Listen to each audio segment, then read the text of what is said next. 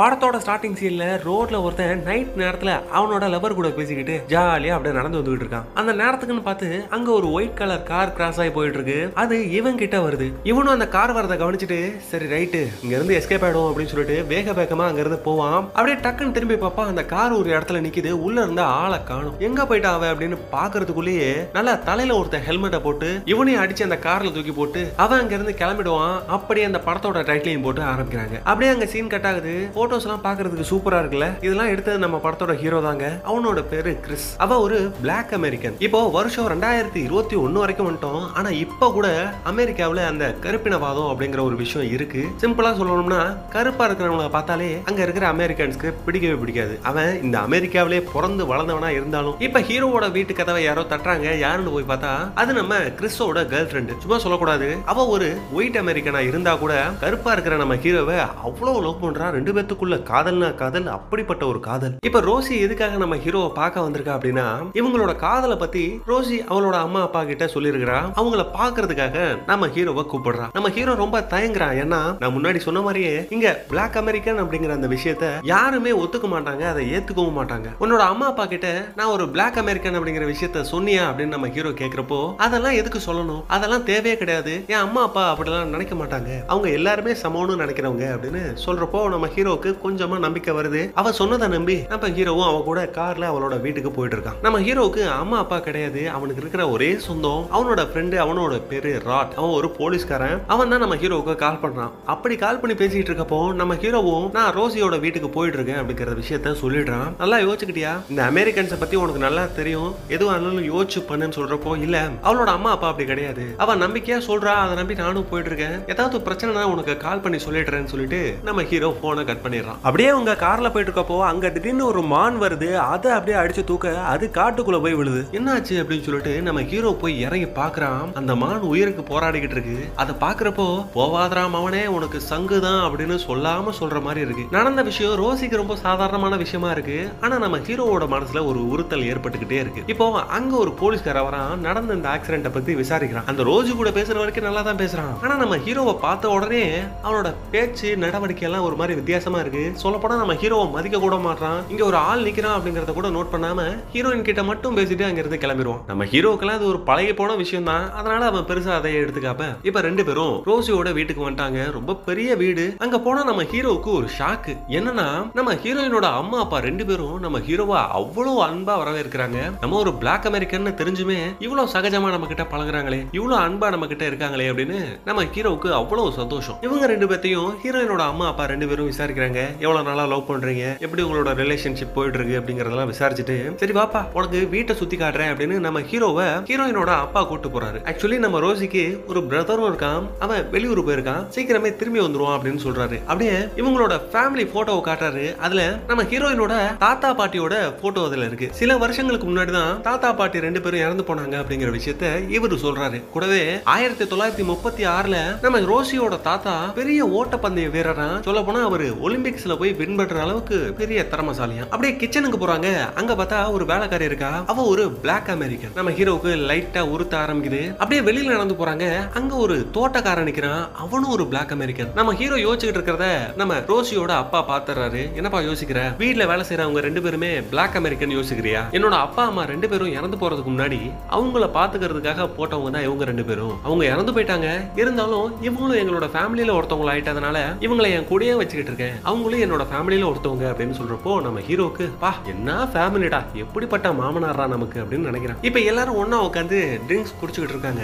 அந்த இடத்துக்கு அந்த வேலை செய்யற வேலைக்காரி வரா. அவ நம்ம ஹீரோவுக்கு சரக்க ஊத்திக்கிட்டு இருக்கா. அப்பன்னு பாருங்க திடீர்னு அவ மெய் மறந்து போய் என்னத்தையும் யோசிச்சுக்கிட்டு இருக்கா. அதுக்கப்புறமா டக்குனு போய் சுயநினைவுக்கு வரா. சார் என்ன மன்னிச்சிருங்க. அதிகமா நான் ட்ரிங்க ஊத்திட்டேன் அப்படின்னு சொல்லிட்டு அங்க இருந்து கிளம்பி போயிடுவா. இப்ப இவனுங்க பேசிக்கிட்டு இருந்த அதே நேரத்துக்கு அந்த ரோஜியோட அண்ணங்காரன் வந்துருவாங்க. நம்ம ஹீரோவை பெருசா கண்டுக்கல. நைட் அப்படியே டின்னர் பார்ட்டி போயிட்டு இருக்கு. அதுல அந்த அண்ணங்காரன் நம்ம ஹீரோவை ஒரு மாதிரி சீன்ற மாதிரியே தான் பண்றான். நம்ம ஹீரோவா அவனுக்கு பிடிக்கல போல இருக்கு. அதை நம்ம ரோஜியோட அம்மா அப்பா ரெண்டு பேருமே பாக்குறாங்க. ஏன் இப்படி நடந்துக்கிற அப்படின்னு அவனை கண்டிக்கிறாங்க. சரி ஓகேன்னு நம்ம ஹீரோ அதை பெருசா எடுத்துக்கல. இப்ப அப்படியே நைட்டு நம்ம ஹீரோ ஹீரோயின் ரெண்டு பேருமே பேசிட்டு தூங்க ஆரம்பிக்கிறாங்க. ஆனா நம்ம ஹீரோவுக்கு சுத்தமா தூக்கமே வரலங்க. சரி ஓகேன்னு அந்த வீட்டோட தோட்டத்துல வந்து நிக்கிறான். அப்படியே தம் அடிச்சுக்கிட்டு இருக்கப்போ அந்த தோட்டக்காரன் இருக்கா இல்லையா? திடு திடு திடு திடுன்னு ஓடி வராங்க நம்ம ஹீரோவை பார்த்து. இவ எதுக்கடா இவ்வளவு வேகமா நம்ம கிட்ட ஓடி வரான்னு பார்த்தா டக்குன்னு நம்ம ஹீரோ கிட்ட இருந்து கிராஸ் ஆகி அந்த பக்கமா ஓடி போயிருவான். திடீர்னு லைட் லைட் ஆன் ஆகுது என்னன்னு பார்த்தா அந்த வேலைக்காரி கண்ணாடியில இருக்கிற ரிஃப்ளெக்ஷனை பார்த்து ச்சே எவ்வளவு அழகா இருக்க நீ? அப்படிங்கிற மாதிரி கண்ணாடியில பாத்துக்கிட்டு இருக்கா. அதுக்கப்புறமா அவ உள்ள போயிடுறான் நம்ம ஹீரோவுக்கு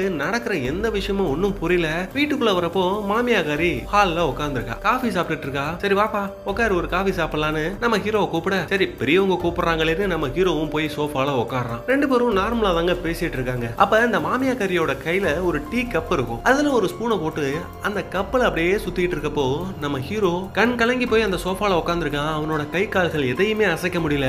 நம்ம ஹீரோ மொத்தமா ஹிப்னோடைஸ் ஆயிட்டான். அவன் வேற ஒரு உலகத்துக்கே போன மாதிரி இருக்கு அவனுக்கு. டக்குன்னு நம்ம ஹீரோ கண்ணு முடிச்சு பாக்குறான். இவன் கண்டது எல்லாமே ஒரு கற்பனை. ச்சே கொஞ்ச நேரத்துல மாமியாக்காரிய சந்தேகப்பட்டமே அப்படின்னு சொல்லிட்டு போனுக்கு சார்ஜை போட்டுட்டு வெளியில போயிட்டு போட்டோஸ் எடுக்கலாம்னு சொல்லிட்டு காட்டுக்குள்ள போறான். போட்டோஸ் எடுத்துட்டு அந்த வீட்லயே ஒரு வேலைக்காரன் இருப்பான் இல்லையா? அவன்கிட்ட கொஞ்சம் லைட்டா பேச்சு கொடுத்துக்கிட்டு இருக்கான். அப்பதான் அவன் சொல்றான் என்ன மன்னிச்சுக்கப்பா நைட்டு நான் ஒர்க் அவுட் பண்ணிட்டு இருந்தேன். உன்னை பயமுறுத்தணும்னு அப்படி நான் ஓடி வரல. அப்படின்னு நம்ம ஹீரோ கிட்ட மன்னிப்பு கேட்கறான் அப்பதான் நம்ம ஹீரோக்கே ஒரு விஷயம் தெரிய வருது. நேத்து நைட்டு நடந்தது ஒரு கனவு கிடையாது. உண்மையாவே அப்படிப்பட்ட ஒரு விஷயம் நடந்திருக்கு. ரூமுக்கு வந்ததுக்கு அப்புறமா நம்ம ஹீரோயின் கிட்ட நைட்டு உன்னோட அம்மா என்ன ஹிப்னோடைஸ் பண்ணாங்க. ஏன் அப்படி அவங்க பண்ணாங்க? அப்படின்னு கேக்குறப்போ ஏன் அம்மாவா? அப்படியெல்லாம் பண்ண மாட்டாங்களே அவங்க. உனக்கு ஏதாவது கனவு வந்திருக்கும். அதை பத்திலாம் பெருசா திங்க் பண்ணாது. அப்படின்னு நம்ம ஹீரோயின் சொல்றா. ஆனா எனக்கு அது உண்மையாவே நடந்த மாதிரி இருக்கே. நான் வேற ஒரு உலகத்துக்குலாம் போன மாதிரி எனக்கு தோணுச்சே. அப்படின்னு அவன் சொல்றான். இதை பாரு. இன்னைக்கு நிறைய ரிலேட்டிவ்ஸ் நம்மளோட வீட்டுக்கு வராங்க. உன்னை நான் இன்ட்ரடியூஸ் பண்ணி வைக்க போறேன். ஸோ அதை மட்டும் மைண்ட்ல வச்சுக்கோ. மற்ற விஷயங்களை பத்தி திங்க் பண்ணாது அப்படின்னு நம்ம ஹீரோயின் சமாதானப்படுத்துறா. இப்போ நம்ம ஹீரோயின் சொன்ன மாதிரியே வீட்டுக்கு நிறைய ரிலேட்டிவ்ஸ் வந்துகிட்டே இருக்கானுங்க. எல்லாரையும் பார்த்தா நல்லா பணம் காசுல பெருத்து போனவனுங்க மாதிரி தான் இருக்கானுங்க. நம்ம ஹீரோயினும் நிறைய பேத்துக்கு நம்ம ஹீரோவை இன்ட்ரடியூஸ் பண்ணி வைக்கிறா. அப்போ அந்த பார்ட்டிக்கு வந்த சில பேர் நம்ம ஹீரோவை அப்படியே வியந்து பாக்குறானுங்க. அது மாதிரி ஒருத்தன் அவங்க பார்த்ததே இல்லை போல இருக்கு. நம்ம ஹீரோவை அப்படியே தொட்டு தொட்டு பார்த்துட்டு இருக்காங்க. நம்ம ஹீரோக்கு தான் போட்டோஸ் எடுக்கிறது ரொம்ப பிடிக்கும் இல்லையா? பார்ட்டில இருக்கிற எல்லாத்தையும் போட்டோ எடுத்துக்கிட்டு இருக்கான். அப்ப அங்க ஒருத்தன் கேப் போட்டு நின்னுகிட்டு இருக்கான். கிட்ட போய் பார்த்தா அவன் ஒரு பிளாக் அமெரிக்கன் அது மட்டும் கிடையாது இவனை தான் நீங்க ஸ்டார்டிங் சீன்லயே பார்த்திருப்பீங்க. யாரையோ கடத்துற மாதிரி ஒரு சீன் வந்திருக்கும்ல அது இவனை தான் அவன் பாக்குறதுக்கு மட்டும் தான் ஒரு பிளாக் அமெரிக்கன் மாதிரி இருக்கான். ஆனா அவனோட நட பாவனை எல்லாமே வித்தியாசமா இருக்கு. அது மட்டும் கிடையாது அங்க ஒரு கிளவி வரா.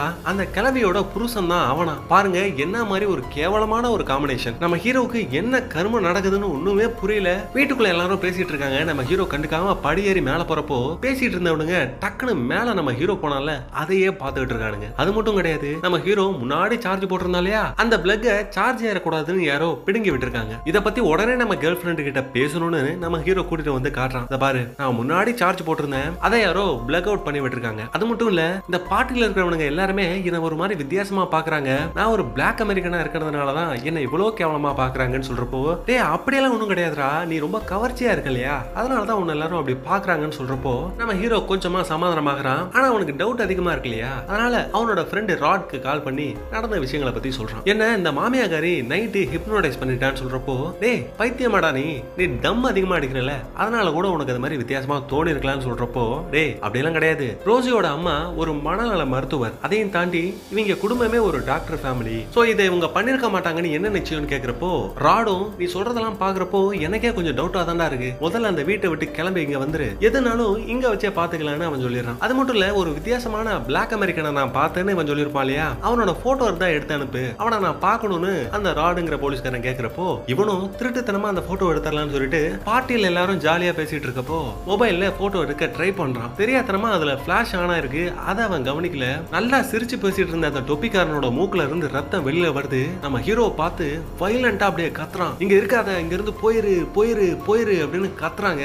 அதுக்கப்புறமா அவனை சமாதானப்படுத்தி அந்த கிழவையை அங்க இருந்து கூட்டிட்டு போயிருது. இப்ப நம்ம ஹீரோயின் மாமனார் மாமியார் எல்லாருமே சேர்ந்து நம்ம கிறிஸ் கிட்ட பேசிட்டு இருக்காங்க. எதுக்கு அவன் வைலண்டா அப்படி பிஹேவ் பண்ணணும்னு நம்ம ஹீரோ கேட்குறப்போ இல்லப்பா அவருக்கு இந்த பிளாஷ்லாம் ஆகாது. இது மாதிரி தான் வைலண்டா பிஹேவ் பண்ணுவாரு. இதுல உன்னோட தப்பு எதுவும் இல்லைன்னு சொல்றப்போ அங்க அந்த தொப்பிக்கார வரான். பாருங்க பாட்டில எவ்வளவு வைலண்டா பிஹேவ் பண்ணா இப்ப அப்படியே பச்சை மண்ணு மாதிரி வந்து நிக்கிறாங்க. என்ன எல்லாரும் மன்னிச்சிருங்க. நான் தெரியாம வைலண்டா அது மாதிரி பிஹேவ் பண்ணிட்டேன். குறிப்பா சொல்லணும்னா நான் கிறிஸ் கிட்ட ரொம்ப கோவமா நடந்துக்கிட்டேன் அதுக்காக என்ன மன்னிச்சுக்கோங்க அப்படின்னு கேட்கறான் நம்ம ஹீரோவும் பரவாயில்ல நான் தான் தெரியாம ஃபிளாஷ் ஆன் பண்ணிட்டேன். என்ன மன்னிச்சுக்கோங்க அப்படின்னு சொல்லிட்டு நம்ம ஹீரோயினை தனியா கூட்டிட்டு போய் பேசுறான். இதை பாரு உன் ஃபேமிலியை பாக்குறப்போ எனக்கு ஏதோ சந்தேகமா இருக்கு. நம்ம அங்க இருந்து முதல்ல கிளம்பலாம்னு சொல்லிட்டு நம்ம ஹீரோயின் கிட்ட அவன் சொல்லிக்கிட்டு இருக்கான். அதே நேரத்துல இந்த பக்கம் நம்ம ஹீரோவோட போட்டோவை வச்சு நம்ம ஹீரோயினோட அப்பங்கார ஒரு ஏலம் மாதிரி விட்டுக்கிட்டு இருக்காங்க. ஒரு வித்தியாசமான கேம் அதுல ஒருத்தன் ஜெயிக்கவும் செய்யறான் எல்லாரும் கை தட்டி ஆறாவாரப்படுத்திக்கிட்டு இருக்காங்க. அப்படியே இந்த பக்கம் நம்ம ஹீரோ ஒரு வழியா ஹீரோயினை சமாதானப்படுத்தி காலையில ரெண்டு பேரும் இந்த வீட்டை விட்டு கிளம்புற மாதிரி பிளான் பண்ணிட்டு அங்கிருந்து வீட்டுக்கு வராங்க. பார்ட்டி முடிஞ்சு எல்லா பாய்ப்புலையும் வீட்டுக்கு போய் சேர்ந்துருச்சு. இப்ப நம்ம ஹீரோ அப்படியே வீட்டுக்குள்ள வர்றப்போ அங்க இருக்கிறவனுங்க நம்ம ஹீரோ ஒரு பார்வை பாப்பானுங்க பாருங்க. இன்னையோட உனக்கு பால்ற மாவனே அப்படிங்கிற மாதிரி இருக்கும் அது. இப்ப நம்ம ஹீரோ ரூமுக்கு போனதுக்கு அப்புறமா அவன் அந்த தொப்பிக்காரனை போட்டோ எடுத்திருப்பான் இல்லையா? அதை அவனோட ஃப்ரெண்ட் ராட்க்கு சென்ட் பண்ணி விடுறான். இப்ப உடனே நம்ம ஹீரோவுக்கு அவனோட ஃப்ரெண்டு கிட்ட இருந்து கால் வருது. டேய் அவன் யாருன்னு உனக்கு தெரியல? அவனை நம்ம ஆல்ரெடி பார்த்துருக்கோம்டா. அந்த தேட்டர்ல கூட வேலை செய்வானே அப்படின்னு கேக்குறப்போ நம்ம ஹீரோ டே ஆமாடா அவன் தான்டா அவன் எதுக்கு இங்க வரணும்? அதுவும் ஒரு வயசான கிளவிய கல்யாணம் பண்ணிட்டு இங்க வந்திருக்கான். அவன் போட்டிருக்கிற ட்ரெஸ் எல்லாம் பாத்தியான்னு. ஆமாடா ஏதோ சரியில்லை. தயவு செய்து இப்பவே உடனே நீ அங்க இருந்து கிளம்பி வந்துரு. அதுதான் உனக்கு நல்லதுன்னு சொல்றப்போ இவங்க ரெண்டு பேரும் பேசி பேசிட்டு இருந்த கால் பாதியிலேயே கட் ஆயிடுது. சரி ரைட்டு இதுக்கு மேலே இந்த வீட்டுல நம்ம இருக்க கூடாது உடனடியா நம்ம இருந்து கிளம்பணும்னு முடிவு பண்ணி நம்ம ஹீரோயின் கிட்ட இப்பவே நம்ம இந்த வீட்டை விட்டு கிளம்பி போறோம். தயவு செய்து எதுவும் பதில் பேசாம என் கூட கிளம்பி வான்னு சொல்றப்போ அவளும் அதை புரிஞ்சுக்கிட்டு நான் ட்ரெஸ் எல்லாம் பேக் பண்றேன்னு சொல்லிட்டு கீழே போறான் நம்ம ஹீரோவும் ட்ரெஸ் எல்லாம் எடுத்து வச்சுக்கிட்டு இருக்கான். அப்போ பக்கத்துல இருக்கிற ஒரு ரூமை ஓபன் பண்றான். அங்க ரெட் கலர்ல ஒரு பாக்ஸ் இருக்கு. அதை ஓபன் பண்ணி பார்த்தா இந்த ரோஸ் இருக்கால அவ இவன் கூட மட்டும் இல்ல நிறைய பிளாக் அமெரிக்கன் பசங்களோட பழகிருக்கா அதையும் தாண்டி ஒரு அதிர்ச்சி என்னன்னா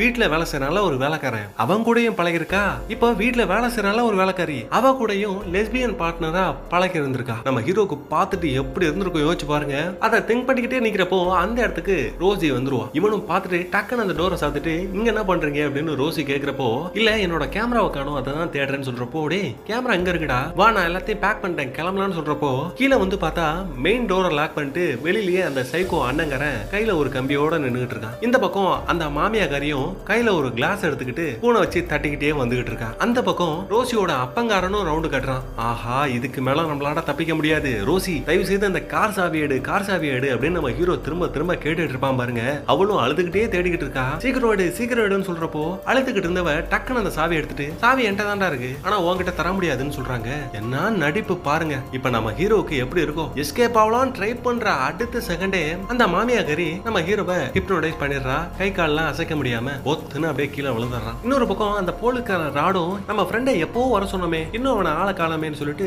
அவனுக்கு கால் பண்ணி பாக்குறான் அவன்கிட்ட இருந்து எந்த ரெஸ்பான்ஸும் இல்ல. இப்ப அந்த போலீஸ்காரனும் அந்த தொப்பிக்காரன் ஒருத்தனோட பேரை சொல்லியிருப்பான் இல்லையா? அவனோட பேரை போட்டு நெட்ல சர்ச் பண்ணி பார்த்தா அவன் கூடயும் நம்ம ஹீரோயின் பழகிருக்கா இந்த விஷயம் இவனுக்கு தெரிய இன்னொரு பக்கம் நம்ம ஹீரோ கட்டுறாங்க சோஃபால கை காலெல்லாம் கட்டி போட்டு அவனுக்கு முன்னாடி ஒரு டிவியையும் வச்சிருக்கானுங்க. அந்த டிவியில ஒரு கிழவன் பேசுறான். இவன் வேற யாரும் கிடையாது. நம்ம ரோசியோட தாத்தா தாங்க அவன். இப்ப அவன் என்ன சொல்றான்? நீங்க இப்ப இந்த டிவியை பார்த்துட்டு இருக்கீங்கன்னா உங்களுக்கு இப்ப நடக்கிற விஷயம் எதுவுமே புரியாது. ஆனா நீங்க பயப்பட வேணாம். நீங்க கரெக்டான ஒரு விஷயத்துக்கு தான் தேர்வு செய்யப்பட்டிருக்கீங்க. இங்க இருந்து தப்பிக்கவோ இல்ல போராடி இங்க இருந்து எங்கேயாவது போயிடலாம் நீங்க நினைச்சீங்கன்னா அதை நீங்க பண்ற பெரிய தப்பு. அதுக்கான தண்டனை ரொம்ப பெருசா இருக்கும். கவலையப்படாதீங்க. நாங்க உங்களை சாகடிக்க மாட்டோம். ஆனா அதை தாண்டி உங்களுக்கு ஒரு பெரிய வாழ்க்கை காத்துக்கிட்டு இருக்கு. அப்படிப்பட்ட வாழ்க்கையை கொடுக்கறது தான் எங்க குடும்பத்தோட உயர்ந்த கொள்கை அப்படின்னு சொல்லி எல்லாரும் சேர்ந்து இருக்கிற மாதிரியான ஒரு வீடியோ இருக்கு. யாரு? இந்த குடும்பம் மொத்தமும். இப்போ மறுபடியும் அந்த மாமியாக்காரியோட கிளாஸ் தட்டுற மாதிரி தெரியுது. நம்ம ஹீரோ மறுபடியும் ஹிப்னோடைஸ் ஆயிடுறான். இப்போ இன்னொரு பக்கம் நம்ம ஹீரோட ஃப்ரெண்டு ராட் இருக்கான் இல்லையா? சரி அவனாவது போலீஸ் ஸ்டேஷன்ல போய் ஒரு கம்ப்ளைண்ட் கொடுப்போம்னு சொல்லிட்டு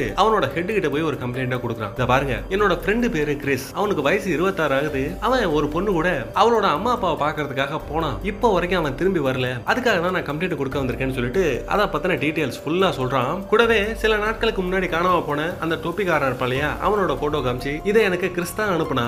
ஏதோ ஒரு பிரச்சனை இருக்கு. அவன் ஆபத்துல இருக்கான். அந்த குடும்பமே சேர்ந்து அவனை கொல்ல பாக்குது. அவனை ஹிப்னோடைஸ் பண்றாங்க. அப்படி இப்படின்னு சொல்றப்போ இவன் சீரியஸா தான் சொல்லிக்கிட்டு இருக்கான். ஆனா பாக்குறவங்களுக்கு செம காமெடியா இருக்க போல இருக்கு. கெக்க பக்க கெக்க பக்கன்னு சிரிக்கிறானுங்க. இதை பாரு எதுவா இருந்தாலும் ப்ரூஃப் தான் தம்பி பேசும். ப்ரூஃபோட வா அப்படின்னு சொல்லி அவனை அனுப்பிச்சு விட்டுறாங்க. சரி ஓகே மறுபடியும் நம்ம கிறிஸ்க்கு கால் பண்ணி பார்க்கலாமேன்னு ராட் அவனோட நம்பருக்கு கால் பண்ணா அந்த பக்கத்துல இருந்து கால் எடுக்கிறது நம்ம ரோசிங்க. எடுத்தோன்னே எப்படி பேசுறா பாருங்க. ஹலோ கிறிஸ் இது நீயா? வீட்டுக்கு போயிட்டியா? அப்படின்னு கேக்குறாங்க. இல்லமா நான் ராட் கிறிஸோட ஃப்ரெண்டு பேசுறேன். அவன் என்கிட்ட எப்பவோ வீட்டுக்கு வந்து சேர்றேன்னு சொன்னா இப்போ வரைக்கும் வந்து சேரல. அவன் என்ன பண்ணிட்டு இருக்காங்க அப்படின்னு கேட்டா இல்லையே அவர் எப்போ அங்க இருந்து கிளம்பிட்டாரு? இன்னும் அங்க வந்து சேரலையா? அவருக்கு என்ன ஆச்சு? ஐயோ அவர் ஓகேவா இருக்காரு? அப்படின்னு நடிக்கிறாங்க. பாருங்க வாய்ஸ்ல தான் அவ்வளவு மாடுலேஷன் ஆனா பேசு ஒரே ரியாக்ஷன் சரின்னு இப்ப நம்ம ராட் கேக்குறான். சரி அவன் எங்க இருந்து போனான்? எந்த வண்டி ஏறி போனான்? எத்தனை மணிக்கு போனான்னு ஆயிரத்தி எட்டு கேள்வி கேட்கிறப்போ இவ கொஞ்சம் அப்படியே ஓளர ஆரம்பிக்கிறான் அதுக்கப்புறமா ஒரே ஒரு நிமிஷம் ஒரு இம்பார்ட்டன்ட் கால் வருது அப்படின்னு சொல்லிட்டு அப்படியே அவளை மியூட்ல போட்டு மவளை செத்தடி. ஏன்டி என்கிட்டயே நடிக்கிறியா நீ? பொய் சொல்றடி நீ மவளை உன ரெக்கார்ட் பண்ணி எறி பாத்துக்கிறேன்னு சொல்லிட்டு ரெக்கார்ட்ல போட்டு இவகிட்ட பேச்சு கொடுக்குறான். அவ எவ்வளவு பெரிய தில்லாலாம் கிடையாதுப்பா